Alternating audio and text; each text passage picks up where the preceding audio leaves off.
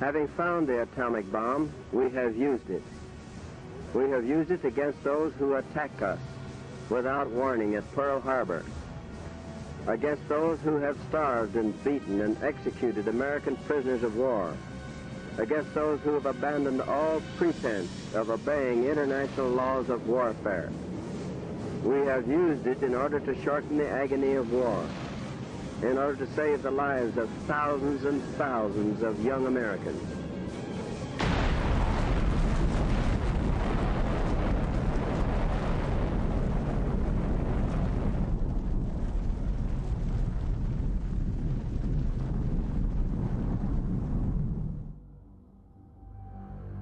You know, I've spent my career taking on some of the cultural baddies, you know, some of the most prominent intellectuals in the world, some of them in public debate, some of them behind the scenes. And I've come to realize that ideas define everything that we do. With an academic degree, you're trained to be a researcher and writer to the point that it's annoying. I mean, but I'm grateful for it. I'm not talking about books I've not read. I'm not talking about papers I've not read. Whether I agree with them or not actually isn't the point. Uh, there are quite a few books that I would read that I would say are actually evil books. Donald Trump, when he was in a divorce with his first wife, she said he has a copy of Mein Kampf next to his bed. I wish more people did. If the German people had bothered to read that book rather than just have it on their shelf, we might have avoided the Holocaust. If more people read the Quran, they'd be wiser to what Islam actually is, what they actually believe. If people bothered to read, as I have, the writings of Klaus Schwab and the various contributors to the World Economic Forum and the ideas that are driving the globalists, I read them because I want to understand their mentality. I cut out the middleman. I go straight to the ideology. Everything in your life is being defined by either your ideas or the ideas of the people around you. And each episode, we're going to be digging into a different idea that appears in the culture. This is Ideas Have Consequences with me, Larry Alex Taunton. I saw the film Oppenheimer, and on today's podcast, we're going to discuss the way that history is rewritten and often weaponized to justify a modern political agenda. This is Ideas Have Consequences, and we discuss big ideas on this podcast and their practical outworking. And is there any greater, you know, idea than those that are, beque- or I should say, ideas that are bequeathed to us by history itself in a proper, accurate telling of history, or in this case, in a, in a bad and inaccurate telling of it. 1984 author George Orwell said that, quote, the most effective way to destroy people is to deny and obliterate their own understanding of their own history. That's so very true. History is seized, it's attacked, it's, it's weaponized in a cultural war. It's one of the first victims of a cultural war. But let's start with a present controversy, just by way of just by way of an example. A present controversy that has been obfuscated by so called fact checkers with dubious political motives. What I'm talking about here is this headline, and I, I, could find dozens of these. This is just an example. It says, this is PolitiFact. No, Biden did not admit he had an inappropriate relationship with a minor. Now, aren't you relieved? Aren't you, aren't you so relieved to discover that Biden didn't admit that he had had an inappropriate relationship with a minor? Now, notice they didn't say that he had had an inappropriate relationship with a minor, just that he didn't admit it. Now, fact checks are almost entirely funded by the left. If you saw our podcast on Bill Gates, you will know that we talked in there about how um, Bill Gates had given a lot of money to various media groups in order to get you know favorable headlines, and he's not the only one to do it. And again, most of these are funded by the left, and hence the reason they tend to buttress uh, leftist causes, leftist ideas, leftist agendas. Interestingly, they almost always reveal the very truth they are trying to hide.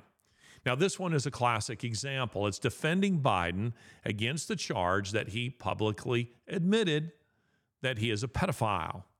Now, in dismissing this claim, the fact checkers are suggesting that the perverted octogenarian, and he, he is perverted, is merely the victim of a Russia media plot. And thus, by implication, they're suggesting that the accusation that he is a pedophile, that accusation as a whole, is false. So, what the fact checkers in this case ignore is the primary event upon which this charge is based. Ashley Biden's diary entries, in which she expressed her confusion over her father's, quote, probably not appropriate, end quote, showering with her, saying she was, quote, hypersexualized at a young age. There's no mention of it in here. There's no mention whatsoever of it in here. Now, why is that? Why don't they mention it? Well, because it's true. So the fact checkers choose an obvious falsehood as their straw man, demolish it, and lead you to believe that similar claims are likewise absurd. It's a deception. This is what fact checkers do. You need to beware of this tactic. But it's not only the present realities that are obscured. The past is often obscured.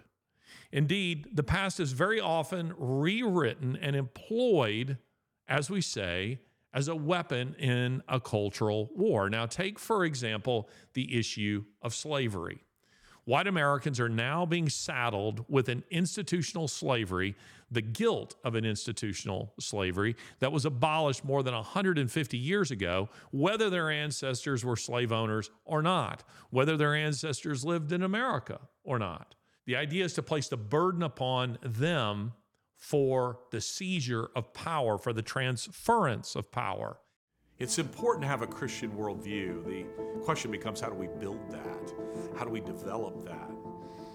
Oftentimes, we have Bible teachers who are very faithful in teaching scripture, but don't ever quite make the connection with the outside world. Other times, we have Bible teachers who don't really want to touch certain topics because they're just seen to be too toxic. At tomap.com, you are going to find a wide range of issues being addressed to help you build out that Christian worldview. They're on things from, from suffering, uh, dealing with mental health, to racial reconciliation. These are all issues that you will find at tomap.com, and they'll help you to build out a Christian worldview and to flourish. I hope you learn a lot from the podcast, but you can go beyond the podcast to the courses that we offer at Tome. So I hope you'll take a look at them and sign up. To get access to more than 100 Tome courses, use the code IDEAS. And for $8.25 a month, you can get access to all kinds of courses on a wide variety of subjects. Individuals with expertise, with experience in subjects that will be meaningful to you. So use the code IDEAS, and for $8.25 a month, you can get access to all of them. Go to tomap.com. Back to the podcast. And that brings me back to Oppenheimer. I saw the film. Have you seen it? It's worth seeing. It's uh, it is by and large a uh, a good film. It's a typical Christopher Nolan film insofar it is layered, it is intellectual. Uh, it is a film that kind of like Dunkirk. They drop you sort of in the middle of a narrative. It sometimes is a little disjointed. Um, you're not always sure exactly what's going on. That said, it barring a couple of weird scenes, a couple of weird sex scenes um, that are meant to be artsy, I think. Uh, the film is the film is excellent. Now, I do, however, take issue with the revisionism in the film that the U.S. dropped the bombs unnecessarily on a quote defeated enemy. Now, had this been the central point of the film, I would have hated the film, not just simply disliked it, I would have hated it. But it isn't the central point of the film. The bomb isn't even the culmination of the movie. You know, you think that would come at the end of the film. It, it it's a three hour film, and I, I looked at my watch, and that comes at about the two hour mark in the film. So there's a full hour afterwards. The focus is on Oppenheimer, who he was. Uh, the difficulties that he faced and you know the political machinations um, you know the maneuvering that was all going on um, around him Still, director Christopher Nolan decided to portray America as a bloodthirsty villain hell bent on revenge. Now, they do throw in a couple of other you know lines about what about the boys who would have had to attack and you saved a lot of america they they they, they toss in a few lines like that but but the the overpowering narrative on this particular point is that america had a nifty new toy they wanted to use and they were hell bent on revenge. They were bloodthirsty. Now, why does Christopher Nolan do this? Well, part of it is simply due to audience ignorance. You can tell them whatever version of history you want, and they won't know any better. When I was teaching Western civilization in university, oh, 30 years ago, I would begin by giving students an assignment.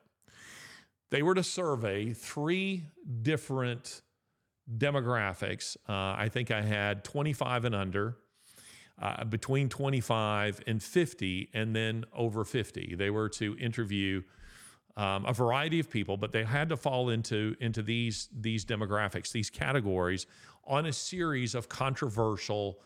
Uh, historical topics like who shot JFK, um, what was the cause of the Civil War, one of the questions that I put in there was this concerning the dropping of the atomic bombs, I believe A, the first should have been dropped, but not the second.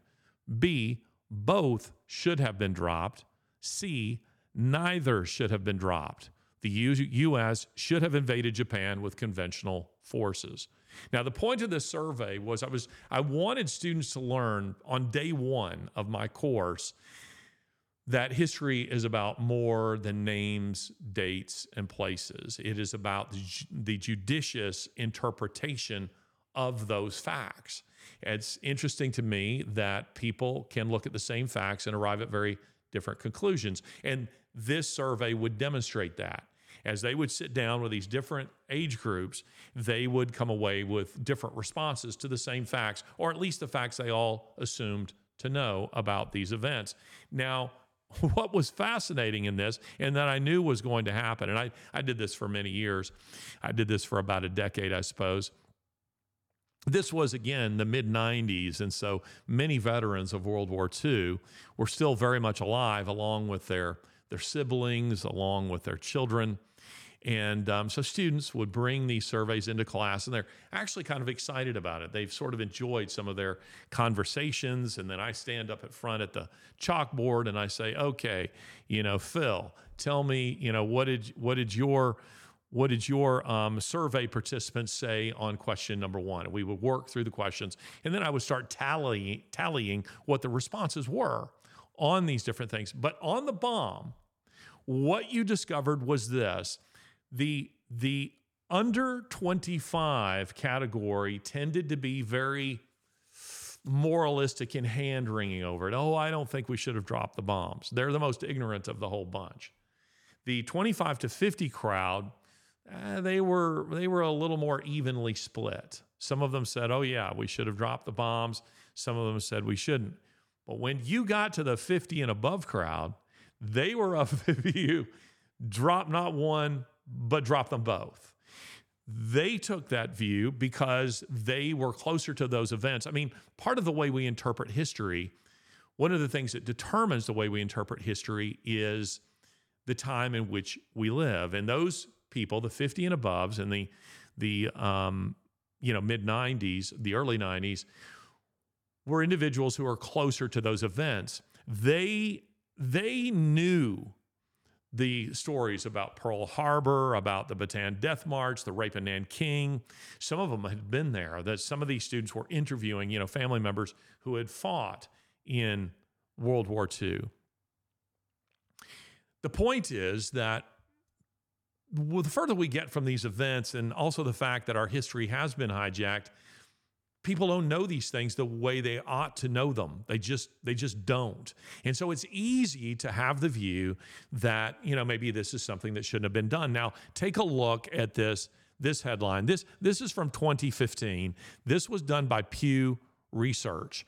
And it says declining support in both the US and Japan for America's bombing of Hiroshima and Nagasaki. The dropping of the atomic bombs on Hiroshima and Nagasaki. Now, what fascinates me about this, when you look at this very carefully, 1945, 85% of Americans said they approved of the dropping of the bombs. In 2005, that had dropped from 85% of Americans to 57% of Americans. So that bears out, you know, my survey, what we were discovering in the classroom. But you know what really fascinates me when you look at this in 1991, 29% of Japanese said the dropping of the bombs were justified.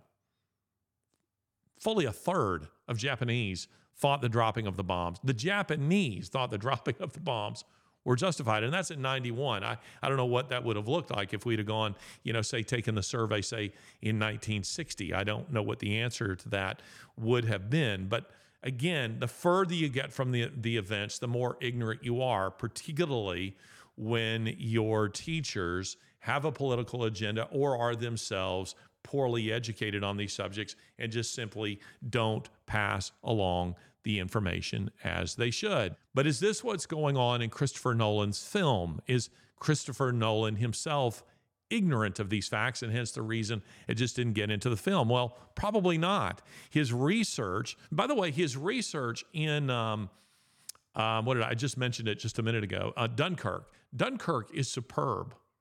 Dunkirk is superb. He doesn't, you know, there's there's there's no mealy mouth stuff about that film, not not at all.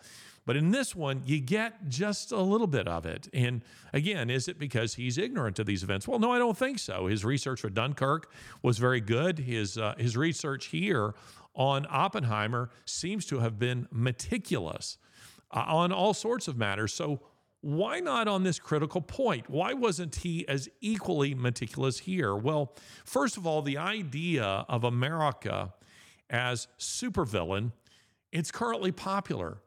It's vogue, it's fashionable. You can get away with it. Anti Americanism is all the rage these days.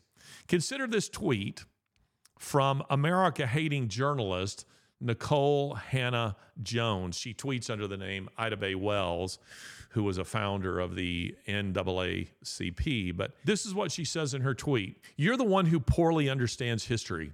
That's poorly written, by the way. They dropped the bomb when they knew surrender was coming because they'd spent all this money developing it and to prove it was worth it. Propaganda is not history, my friend. Now, her tweet is propaganda, and it is based in, I'm assuming this isn't just a deliberate twisting of history. I think she really just isn't very bright. I think she just really isn't that bright. Now, what is her motive? Well, Miss Jones is the founder of the infamous 1619 Project. You know what the 1619 Project is?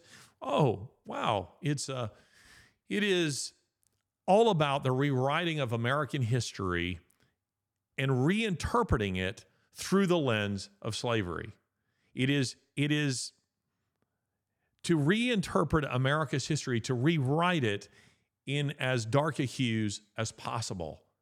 Now, it is possible, you will hear me say this on this podcast with some regularity, usually when I'm talking about the media, it is possible to take facts, truth, and to assemble them in such a way as to tell a non factual story. It'd be like we take your history, we take your history, and we just take all the bad bits and we push them all together and say, that's who you are. That's who you are. You're all these bad bits, but in between, there's much else to be said. There's context to be given to those things. The 1619 Project is about perverting American history and destroying it in the minds of the American people, again, for the purpose of power. America is in this telling of history an international bad guy, and it suits her agenda because this is what she is all about. But she's not alone in this. Let's take a look at these headlines. From The Guardian, we have um, a headline here that says, Don't let the victors define morality. Hiroshima was always indefensible. Really? Was it? Then we have this is from the week. The headline here is um, the the header is missing. The atomic bombings of Hiroshima and Nagasaki were war crimes. Full stop. And then the New Statesman, which is way on the left. Hiroshima and Nagasaki, the single greatest acts of terrorism in human history. And it goes on to say, yeah, yeah, they were. Let's read this eyewitness account. I hardly thought about what I saw, but just kept on walking. The stench of the dead bodies was already overpowering in the heat of the midsummer sun. It was a living hell. In every case, the eyeballs of the dead were either protruding from their sockets or hanging out completely. Blood had gushed from the mouth, ears, and nose. The tongue had swelled to the size of a golf ball and had pushed its way out of the mouth, gripped tightly by the teeth. The whole anatomy seemed to have been destroyed. Now, this is the account of a Japanese soldier of what he saw in Hiroshima after the dropping of the first bomb. Now, if I were to push this big volume, this history of World War II, it's Gerhard Weinberg's A World at Arms, a global history of World War II. I actually met him. I attended one of his lectures. I push this over to you, and you just flip it open. You know nothing about World War II, and you flip it open and you read that particular account, and that's all you know. You may say to yourself, There's nothing, absolutely nothing that can justify that. There's nothing that can justify the dropping of the atomic bombs. But you would be wrong if you thought that. Ever heard of Pearl Harbor? Ever heard of the Bataan Death March? I actually met a guy who was on the Bataan Death March. He survived it. And uh, he told the story of how he saw a Japanese soldier take a bayonet. He, he took his foot and held a Filipina to the ground and he took his rifle, the bayonet in his rifle, to cut out. She was a pregnant woman to cut out her baby, and then paraded the baby around on the end of his bayonet. He talks about friends who were beheaded on the Bataan Death March. You know, guys who were stumbling over from you know lack of water, lack of food, exhaustion, just beheaded them right there on the spot. Uh, the Korean Comfort Women, ever heard of them? How about the rape of Nanking? I don't have the book right here, but I have it in electronic form. Iris Chang's The Rape of Nanking. That is a disturbingly powerful book. Do you, you have any idea how many people were killed in the rape of Nanking? Almost nobody in the West does. We know almost nothing of what the Japanese did there. 350,000 Chinese were slaughtered in a six weeks orgy of violence in that city alone. In that city alone, most of them were non-combatants. Most were civilians. The rest were were captured Chinese soldiers. They were used as bayonet practice. They were um, beheaded in competitions, competitions to see how many people they could behead in a certain measure of time. Women were raped on a massive scale. It's estimated about 80,000 Chinese women were raped just in Nanking alone. The horrors of Nanking just beggar the imagination. Or just read Laura Hillenbrand's Unbroken. Maybe you've seen the film. Film isn't particularly good. Um, Angelina Jolie's film I didn't think was was very faithful to the book, but Unbroken is worth reading. Or better yet, read Alabama's own E.B. Sledge's classic With the Old Breed horrifying account of war in the Pacific. Atomic bombs? You damn right. The atomic bomb was the speediest way of ending this carnage. Now, as it turns out, I actually knew the man who provided the casualty estimates on the possible invasion of the Japanese home islands. His name was M.R.D. Foote, Michael Foote, Michael Richard Daniel Foote. You can look him up. Don't look up MDR Foote. MDR Foote as a parliamentarian, was a parliamentarian. Uh, M.R.D. Foote was a famous historian, and he was something of a mentor to me. Fascinating, fascinating guy. The only man, by the way, to be mentioned by his real name in a John Le Carre novel. Uh, he was very, very interesting man. Well, he was a member of the SAS, the Special Air Service, which was their commando unit during the war, and he was captured by the Nazis while on a behind the lines mission. He escaped three times. Three times. His telling of it was marvelous. You maybe have seen him and you just didn't know that you've seen him on the History Channel. On the third escape, he was attacked with pitchforks by French farmers from whom he was seeking help. One of them turned around with a pitchfork, caught him right in the neck, broke his neck. He was turned over, back over to the, the Germans, and he languished in a POW camp until he was traded for a U boat captain. Once recovered, he was deemed unfit for service and was assigned the formidable task of estimating American casualties were the United States to undertake a conventional landing on Japan, on the home islands.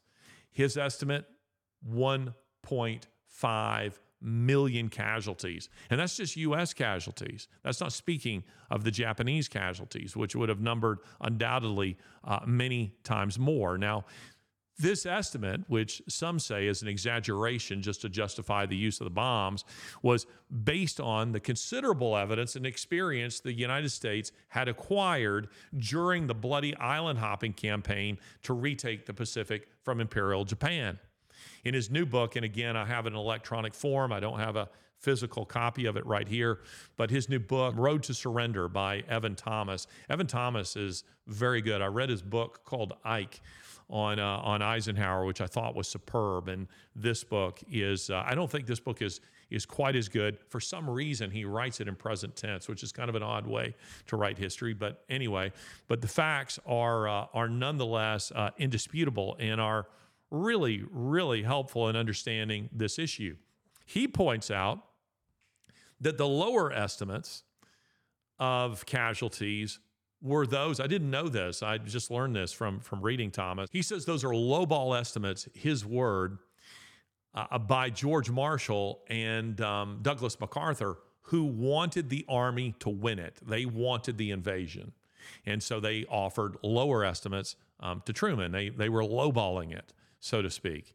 Um, but Foote's estimates were based on, you know, America's actual experience, what was happening in the Pacific so ferociously had the Japanese defended such godforsaken rocks as Tarawa, Peleliu, Kwajalein, and Iwo Jima, inflicting massive casualties on the United States, often fighting to the last man. We had virtually no Japanese prisoners. I think the peak of Japanese prisoners we had uh, a little over 5,000 of them.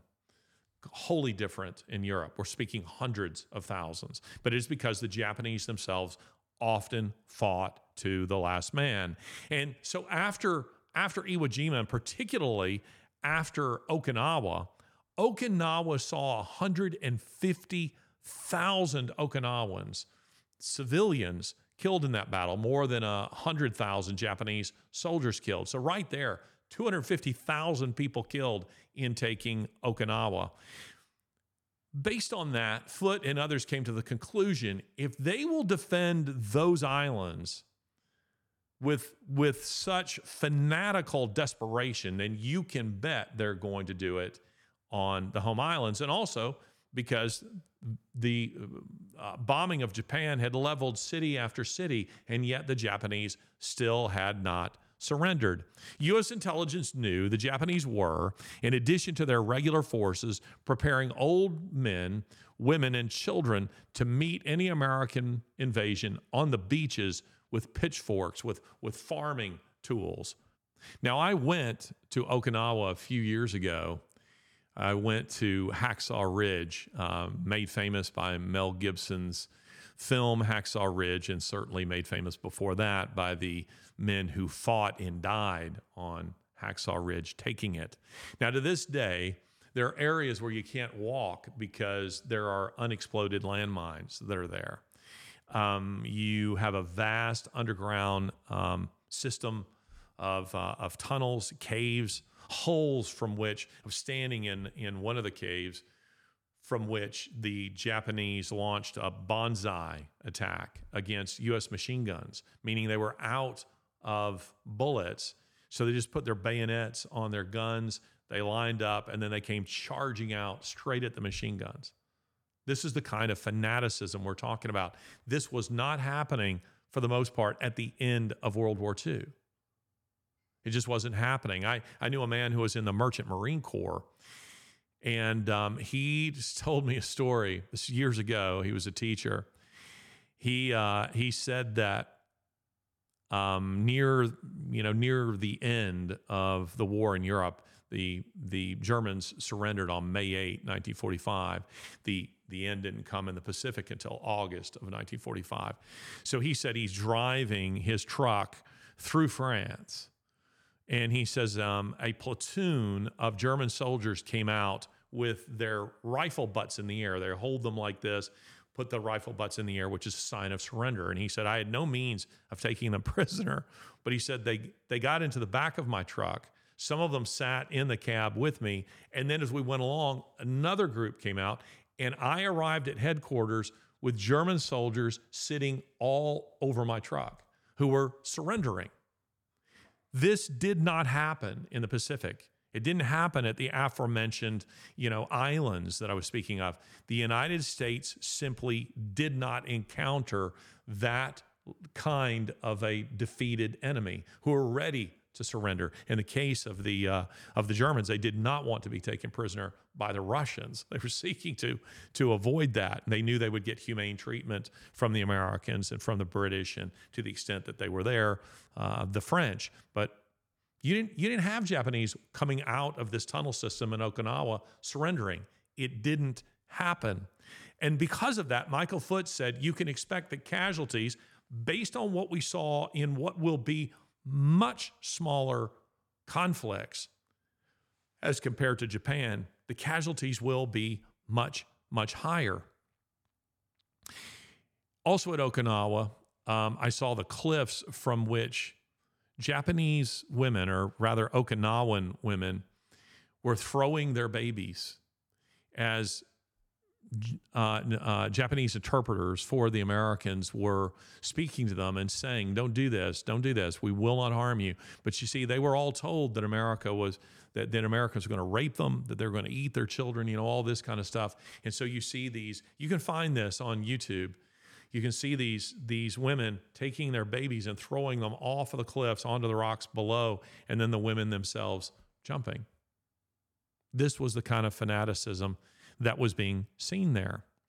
I've also interviewed other veterans of these battles. What they tell you is absolute horror.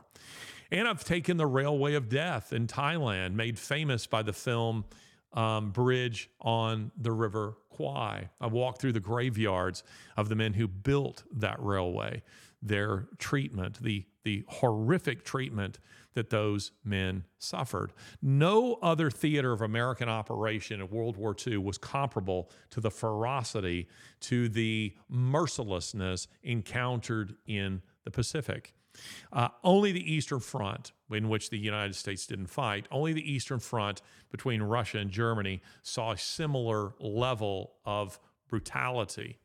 And then you add to that the experience of American POWs in Europe which generally received much better, vastly better treatment than those in the Pacific. The mortality rate of Americans in German POW camps was 4%. It was 27% in Japanese POW camps.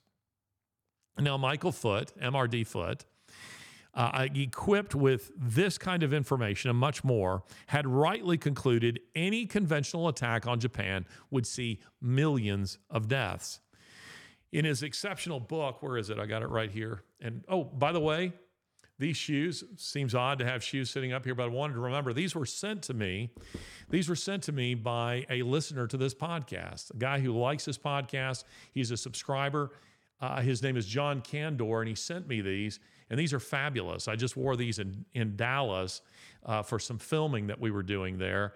and uh, and I like them very much, John. Um, John is uh, John is a believer. John's a guy you should buy some shoes from. John Candor Shoes. Thank you for sending these to me. These are very kind of you. And Stephen Ambrose's excellent little book here, it's called Americans at War.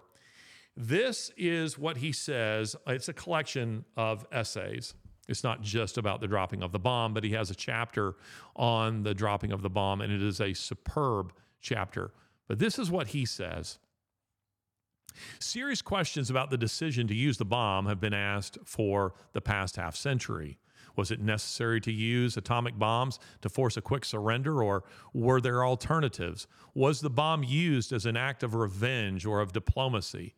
At the center of all criticisms of the decision is an assumption, namely that the Japanese military leaders were rational men who recognized that their cause was hopeless and were looking for a way to surrender with honor.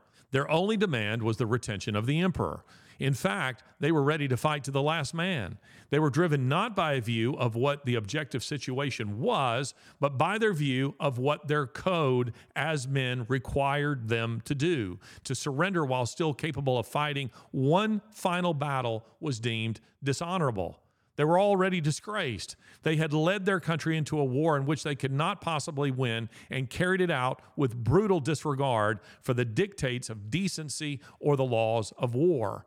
And they had fought it stupidly, but at least they could go down fighting bravely. Therefore, surrender was not a problem of calculations of men and resources, but of honor and dishonor. Now, that is a mentality that is hard for us as Americans to understand, but those who are fighting the Japanese absolutely understood this. They knew it was true. They knew that they were also reading the uh, the communications due to something called magic. Uh, the United States, the Japanese were so arrogant they didn't change their codes throughout the war. We were reading so much of their their um, uh, diplomatic communique, and we knew that they had no plans of surrender. Japanese scholar, this guy right here. I bought this book about 30 years ago. It's a it's an interesting little book. It's called The Pacific War by Saburo Ienaga. Saburo Ienaga is a, uh, a, a Japanese communist a scholar who lived in Japan during the war, and he says in uh, in his account of the war that, and by the way, he's not of the view that the United States should have dropped the atomic bombs, but he does say that the Japanese were prepared to fight to the last man. They were they were prepared to do it, or woman. They were prepared to fight on. So anyone who argues that America should have invaded versus dropping the bombs is essentially arguing that hundreds of thousands, possibly millions of American boys should have died to save Japanese lives. That's to me is just mind blowing arrogance. They should die because your conscience demands that they should die. Secretary of War Henry L. Stimson describes in his diary meeting with American soldiers who had just returned from Europe. They just come back from Europe. This is after May 8. This is after the defeat of Japan. These soldiers were being prepared to be shipped to the Pacific for an invasion of Japan. And what he says is really quite moving. He says, Here they are, they're individuals who have already won one war and now they're being told that they have to fight another one. He said that he'd never seen such weariness of soul as he saw that day in the eyes of these men, that it was more than just physical fatigue. Most of them, he also knew, would die if that invasion actually took place. He says that it was after that meeting that he knew America had to drop the bomb. Have you seen the film Machine Gun Preacher? Should watch it uh, with Gerard Butler, Michelle. I'm not sure how you say her last name, Monaghy, Monahan, something like that. But it's a uh, it's an interesting film. It is based on a on a book by the by the same name. Uh, we shared the same editor at HarperCollins. Um, but it's about a guy who, doing work in, uh, I believe, the Sudan, um, he, he, he became a Christian and he became very convicted that he should try to help um, orphans in Africa. And so he builds an orphanage there, but he becomes very aware that these children are often being um, uh, maybe trafficked is the right word. I, in fact, it would be the right word, at least for the girls, but that um, Islamic militants are um, kidnapping these children and using them as soldiers in their own militias. And uh, so what he does is he begins to arm um, his own people to kill these militants to save these children. Now, why I mention the story is because if you watch Machine Gun Preacher, make sure you watch it through the credits because it's showing the actual guy, the actual machine gun preacher who was played by Gerard Butler. And um, it shows him playing with the kids and various things. And then at the very end, he appears on the screen. And as you've you've just sat and you've watched this film, and it's raising a lot of theological questions. If you're a Christian, you're thinking, well, gosh, I don't know. Is it right that he that he killed those people? Was that the right thing to do? I, I don't know. You know, maybe maybe it was the right thing. I'm not sure if what he did was the right thing in order to save those children. But then he appears on the screen, and this is genius at the end of this film. He says, If it was your son or daughter who had been kidnapped and taken into slavery, would you care how I got them back? And it hits you like a ton of bricks because your answer is no, no, I don't care. I don't care. The questions are easier, the moral questions, when they are removed from you so that you're not having to face those issues. These questions are much easier when they don't actually affect your world. You can say, yeah, sure, shouldn't have dropped those bombs because it isn't you who's going to be sent to the Pacific.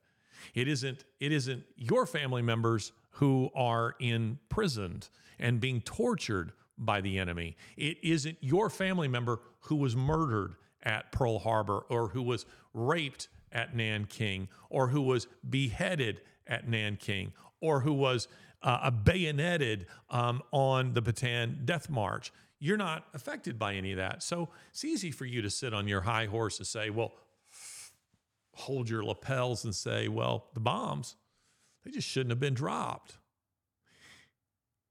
Machine Gun Preacher, I think, kind of brings that home. And knowing that that's what's going on in the minds of audiences, I felt that film hit very hard in saying, but if it was you, and thus I ask you the question if it was your son or your husband who was about to be shipped to the Pacific and probably die, would you want those bombs dropped?